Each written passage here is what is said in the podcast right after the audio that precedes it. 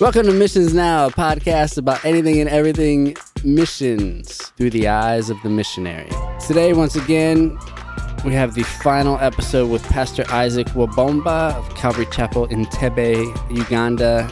And in this episode, Isaac is going to talk about some of the differences in pastoring a church in the West versus pastoring a church in Africa. He's going to give his advice to potential missionaries to Africa. He's going to share some of the things that he thinks that they should be doing, but also some of the bad habits that are easy to develop, especially in a place of severe poverty.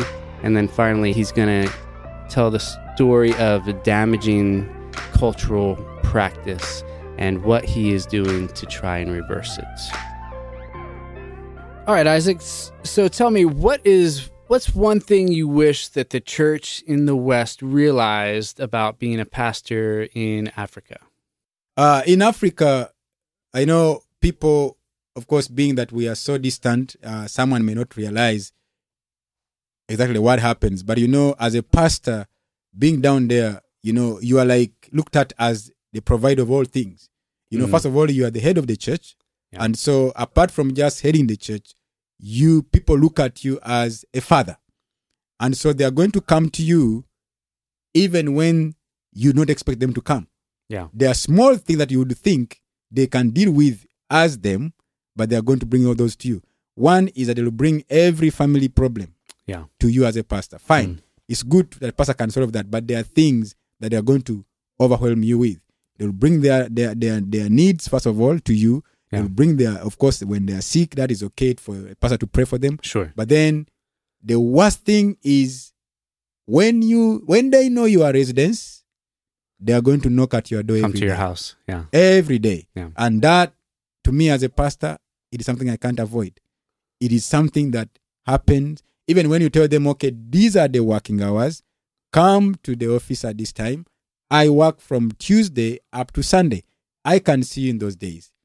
They will they will choose to come to your home at six in the morning Sure. they will call you if they are stuck and you maybe you they know that the pastor has a car they are going to call you when they need to go to hospital Yeah. you have to be there and do that and so it's not like here where you know you have many means of how to deal with such situations you have many pastors and now the other Yeah. challenge is most like now i have pastors but they are few in number they are not as many as i could hire them or have them on board so you find that division of labor or work is not as easy as it is here. So I have to some things I have to step in myself. There are things I will assign so and so, and then the other things pending. They need someone else. I need someone to go and check on church plans. I need someone to go deal with administration in the office. I need someone to deal with uh, uh, uh, facility works. I need someone to, you know, but we're not enough. And so at the end of the day, as a pastor, you are there like you have to work because for I work from Tuesday up to Sunday Sure. at the church. I'm full time and I have to work there. And this is not because maybe the church is paying money to a pastor, because one thing is that you you we are sacrificed to work. Uh, my wife has to work so that I can be able to work for the church. Yeah. Because we that's how we are able to bring in income. Yeah, where the Lord provides, we are we are happy with that. And so uh, the comfort pastors may have here is not the comfort that we have back home. You find that some of some of some pastors struggle a lot. Yeah. Uh, uh, uh, first of all, with with with movement, with housing, with feeding, educating their own children is a very very big challenge. Yeah. Yeah, and this is what maybe some people don't may not know. And Yeah. So Yeah. entirely it's the church that can you know try to look into that. Some churches which are which are wealthy, which have uh, businesses, they are able to take care of their pastor. They're able to help the pastors meet their needs and and they're able to hire more staff and Sure. then they are able to deal with those issues. But then if you don't have like from my side, I see that that is the difference we have is that we face many challenges and people bring them to you even whether you have resources or not, they'll want you to solve their problems. So sometimes you forego your own needs for the sake of the other person. Yeah, I don't think there are too many churches here in America where the pastor has his congregation coming to his house and knocking on his door in the morning. Yeah, that I don't think that happens So too that often. is what happens in Africa all the time because Yeah. people have needs. Yeah. Isaac, what what is some advice you would give to anyone who is considering maybe moving to Uganda as a missionary? Great. Number one is to pray. Yeah, Sure. You don't just move to do things anywhere in this globe without the instruction of the master. Hmm. If you think you know what God is going to do in the next minute, then you don't know God. because God works in an orderly and directed manner. And I think that the first thing, even before you pray, also is the calling.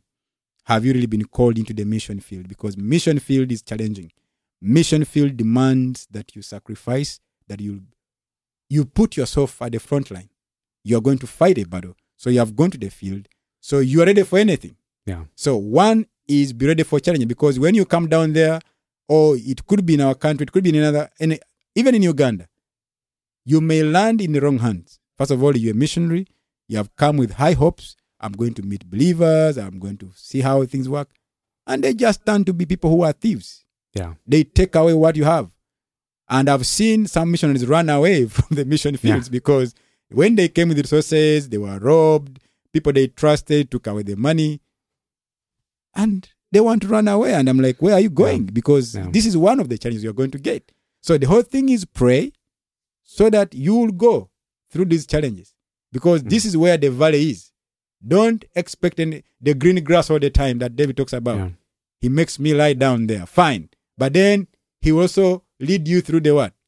Yep. The valley, the valley yeah. of the shadow of death. Yeah. And he will be with you because you don't have to fear. So there is a point where missionaries may fear. So if you have not prayed, if you have not been called, Yeah. don't try. Don't go for mission with the word, let me try. Yeah. You Mm. go say, I have been called and here I am. Some people have gone to the jungles, like in the Congo, they have gone to, you know, far away, remote villages, and you begin from scratch to work something. So a missionary should be called into the mission field. First of all, called to serve the Lord, Yeah. but called also in the mission, and should have a heart for the people. Mm. Because when you go out there, people are going to overwhelm you and they will bring every sort of need. But one thing I'll advise is don't make people in Africa or in Uganda in particular to depend on you. Mm. If they depend on you, your work is zero. Mm. When you leave, Yeah. your work is no more. Teach people the word of God. Let them come because they love Christ. Once they come because they want something, that is a mistake. Because most missionaries who have come down, they come with some simple money, Yeah. reach there, have maybe buy land, have a tent, people come, they cook food every every service. They want to cook food. Say Yeah. Sunday service, there is food after the meal. People come. Sure. So that means you're going to attract everyone because of the food. they want the food. Uh, yes. Then midweek service, yeah, there is food. So at the end of the day, I remember when I joined Calvary, there was that. We were we were cooking food every Wednesday Yeah. and midweek service. And in 2015, I told Craig, no, you can't provide food because we, every time we went towards the end of the service, we would be full. Yet when we began, we were a few people. Yeah. So I told him, you see, this is the problem. So let's stop the food. The moment we cut off the food, people who were who used to be say 150, they reduced to around 80 people by half. Mm. I told him now, these are the Christians. Mm. These are the believers because they come for the word of God. Yeah. So we have gone without food for all these years. The numbers went down, and the Lord now began bringing the true believers who do not expect that. So handouts are good for those in need. Fine. Sure. You want to help. You There's a to there's a time and place there for is- those yeah, things. Yeah. But don't put your place in the place of God. Mm. You position yourself, right? For example, sometimes as missionaries we can become gods, but we don't know. When the moment someone begins to tell you, uh, Pastor Steve, if it was not you, I would be dead. What is that person trying to Mm. mean? Yeah. That you know he he has completely put his trust in you. Yeah. But Jeremiah tells us in 17:7, do not trust in man, but trust in who? Mm. In God. Yeah. So blessed is that man whose trust is in the Lord, Yeah. and the Lord God is his own. And up there in verse 5, he says, Do not trust in any man, not even those men who trust in their own strength, because God curses those people. So we want people to trust in God. And so any missionary coming down, begin on day go, money I don't have. Silver and gold, I don't have. Haven't, What. I have, I give, give to you. you, And yeah. that's Christ. And so once you begin on that note, these other things can come in once in a while. And after you re- I love when I'm compelled to give by the Spirit of God. Mm. I love when I'm compelled to receive by the Spirit of God, but not just giving even when there's no necessary, no need for giving. I want to give because someone wants. I want to give. I see there. I need. Fine. I want to be compelled to give, and when I'm compelled to give, I'm, I know that I'm giving for a right reason, and the Lord is happy with it. And so when the mission is coming down, after identifying their calling, call not you have been called to be a pastor in a church here and think you can be a missionary, then you'll find a challenge. First of all, as a pastor, are you ready for the mission field? Fine. Learn more about the mission field too. Yeah. Do spiritual mapping. So you don't just go land somewhere in the jungle and begin. Hmm. Have an idea. How what are the cultures of the people here? How do they live? How do they operate? What do they believe in? How do they dress? What do they eat? All these are necessary. And when you get on the ground, it's important that you get along to identify if there are other missionaries. How are they doing? Because you need team to Teamwork, back you yeah, up. yeah. Teamwork is very important. I agree. Find people who are already there. Find out how are they doing. How are they able to solve the problems which are on the ground. And in the process, they can even give you a hand on how best you can go. Some missionaries have come down again. Fun enough, they come because they want to begin a ministry. Then they come with money and they just begin giving. They identify some few uh, families which are needy, whether they are believers or not. They just stick with those families, stick with them, stick with them, stick with them. Then eventually they want to begin a church, and then they say, "Okay, we have been helping these families, so we are good." Mm. But eventually, when they leave these families, like for example, our church today, there are people who were depending on the missionaries who began. But when Yeah. the missionaries left, they be, they still came to church and saying every month, Pastor so and so was giving me two hundred thousand shillings. Mm. You, Pastor Isaac, you're not giving me the two hundred thousand shillings. Yeah. I tell him, I What are you have it. do? Yeah. Yeah, what am I going to do? I say I don't have it. Yeah. So that's where the issue is. So people should be taught to fish and not to be given fish. And so unhealthy dependencies, was they should avoid that. Pray point them- about everything. Yeah. Okay. So point them to dependence on Christ, not on Exactly. not on themselves. Yeah, and as they seek that, then the Lord will compel you, will advise you how to give and which need and what time. Even when there are times you can have what to give somebody, but because you want them to learn how to pray and trust God, you can withhold it and say, okay, let me wait and see. I want you to pray. Mm. Today, I don't just want you to eat. I want you to pray. Learn to pray. Learn to fast. Maybe the Lord will teach you something. So eventually, you are helping them become better. But where you are just going to say, hey, hey, everything here, people will never learn. Yeah. Yeah, it will become a problem. And when you leave, it is something else. Or you'll end up being their God and they just look at you as the person they do that. So teach them how to depend on Christ. Teach them how to pray. Teach them to trust God.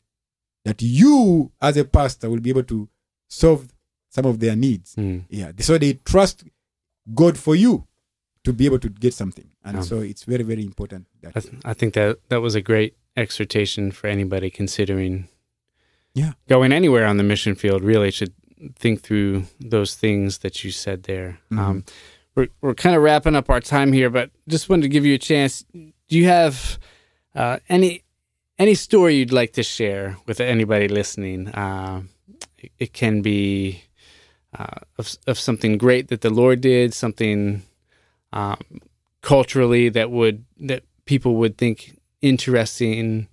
What's a good story pastor isaac? Well, um, culturally, well, I, I've already shared about uh, the circumcision aspect. yes that was that was an Yeah, incredible that- that- that- story that is it, yeah. yeah, but then uh, I'll I I can maybe I'll just give. Uh, is there a lot of demonic yeah, there, Things happening Of, yeah, there, there are a lot yeah. of demonic things happening, and yeah, apart from just uh, uh, going around the graves like I mentioned earlier, what I know is that also there, there there's a clan that is the first to circumcise their boys, and that clan is known in the whole of our region, and that clan they will take this boy to a river bank. The river bank has got uh, holes and they put mud, they prepare mud, very cold mud. So this boy goes by the river bank. they smear him with the whole body, they smear that mud. Okay. And then before he leaves there, there are snakes that people worship. And these are big python snakes. Python. Yeah. Oh. They have, you know, beards and uh, the tail has, you know, sharp. So those snakes are worshipped by people. They are spirit actually. That's why they call them to their spirits. So they come, you know, over the boys' feet. The boys are standing in, in the yeah, holes by yeah, the river. yeah. So they Okay. come around them. Also that. So that is the first person to be circumcised in the whole country as far as culture is concerned before the others Yeah. can do that. And how old are those those boys in in that They are tribe? 15, 16. 15, 16. Yeah. So um because of that culture, which I want to say maybe as a story, is what I went through taught me a lot of things. Uh first is circumcision is not just it doesn't just end there. The horrible part of it is not going around the graves. That that is demonic fine. It it it it initiates into demonic practice. It can also bring HIV transmission. But the other part, indirect effects of that practice is teenage pregnancy, Mm. school dropout, divorce in marriages. Hmm. Why? During the initiation time, you know, when you are being prepared to be circumcised, Yeah. day one, day two, day three, they are they prepare alcohol. This alcohol is locally brewed, in that from day one it is that's the beginning of the brewing. Day two, and then day three, this alcohol has matured for people to drink, Yeah. and that's why you are circumcised on the third day Okay. done. Now, during the dancing and initiation, you hire very beautiful drums that sound very well. Yeah. So you go around your village, you go see your relatives who are far away from where you stay. They give you cows, goats, money because they are trying to give you presents as you are going to be circumcised. Sure. Your dad invites big people, ministers, local leaders to come and witness his son being circumcised because he's going to be brave. And so, in the process of this initiation and dancing, many girls and many boys meet. Because when I am having my son undergo that culture, I'll hire the drums, they will be at my home. My son will go visiting relatives, come back home Yeah. in the night. And they normally love moving in the evenings. So you go, come back at midnight with the drums. All the boys, all the girls, even if you are sleeping in the house and those drums pass by the road, everyone is supposed to wake up and join.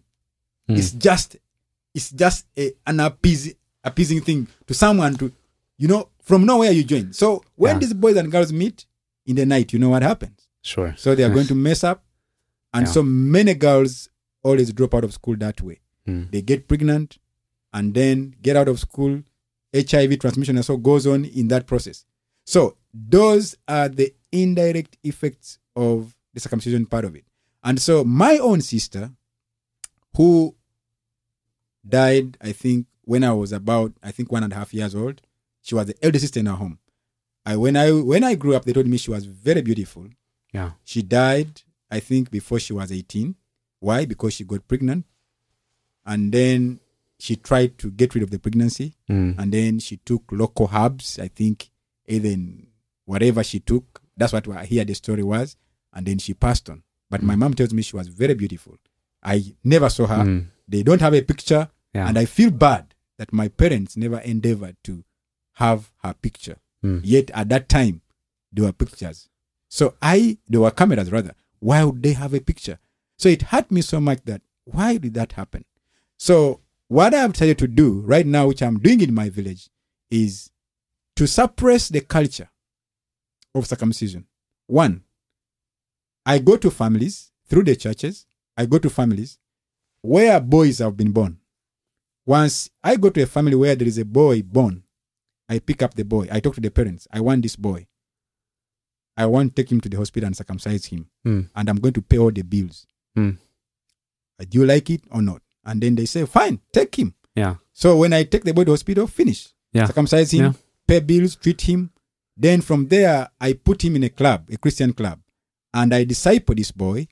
I want him to understand why we took him through that circumcision process, which is of the hospital. And then I want him, when he gets married, he knows he's a Christian. And I want him to learn that the circumcision done in a culture way in our place is not a biblical circumcision they talk about because they deceive boys that God told Abraham to circumcise mm-hmm. all the boys. And so that's why they do it. But it's not that way that God told Abraham to do it. We are doing it the wrong way. So I want it to be done the right way. So we disciple this boy to become that man who is going to marry and will also have sons whom he will take to hospital to Sure. circumcise. So I'm doing that as one of the missions, much as I'm based in, far in Entebbe, but back in the east, that's what I'm doing. And then because of the pain of my sister who passed on, so I am also going to have a rehabilitation center where we have the teenage girls. If you have got pregnant, fine.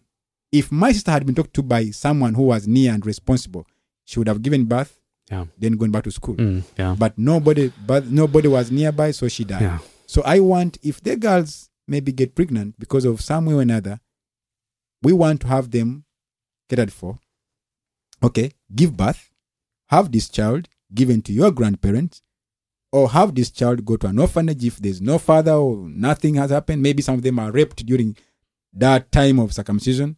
Then we say, okay, can you go for vocational training or can you continue with your education? Yeah.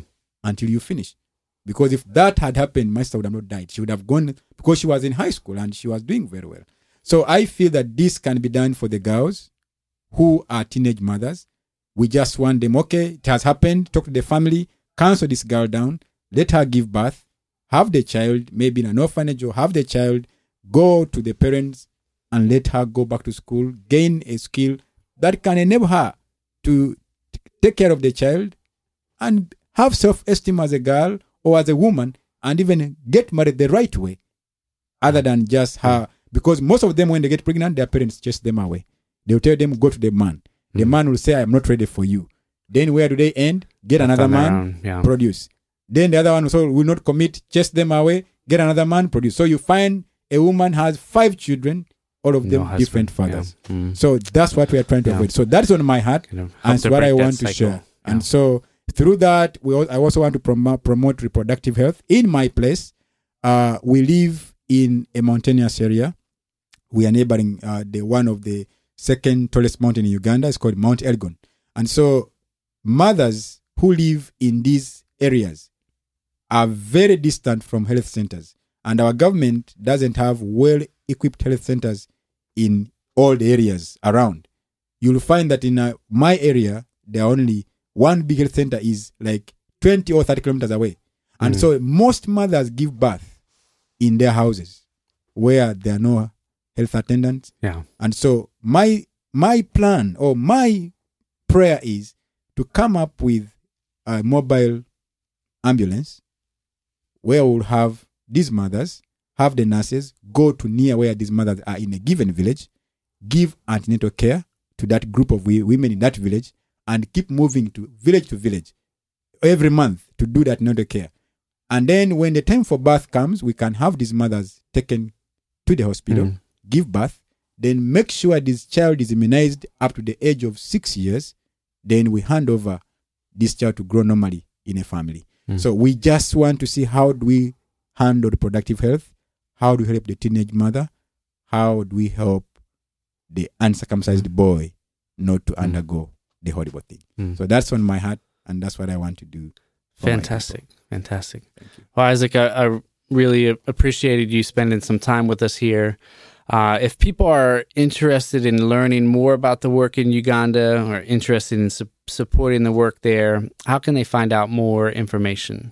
Well, we have a website. Uh, it has been undergoing reconstruction with our media department at the church. Uh, by the time I go back, I'm going to find out if it's done because on our website you can find those details of how what we do and how best you can be part of it prayerfully and also physically if you want to come down and be involved. Yeah. you can always contact us. My emails are always available. I think also even uh, our our partner churches like philly here and other church calvary chapel churches they have our contacts if you asked us we would always be able to give So you if someone details. searched for Calvary Chapel Entebbe, they could find your website. yes if someone searched for calvary chapel they would find our website Okay. get. Great. Yeah. Isaac, thank you so much for your time. You're welcome. Uh, and thank you all for listening. Thank you. God bless. All right, guys, that's all the time we have for today, and that wraps up our session with Pastor Isaac. I hope you've enjoyed hearing about the ministry happening there at Calvary Chapel Entebbe, Uganda. As always, tell a friend, feel free to share this with anyone you think might be interested. See you next time.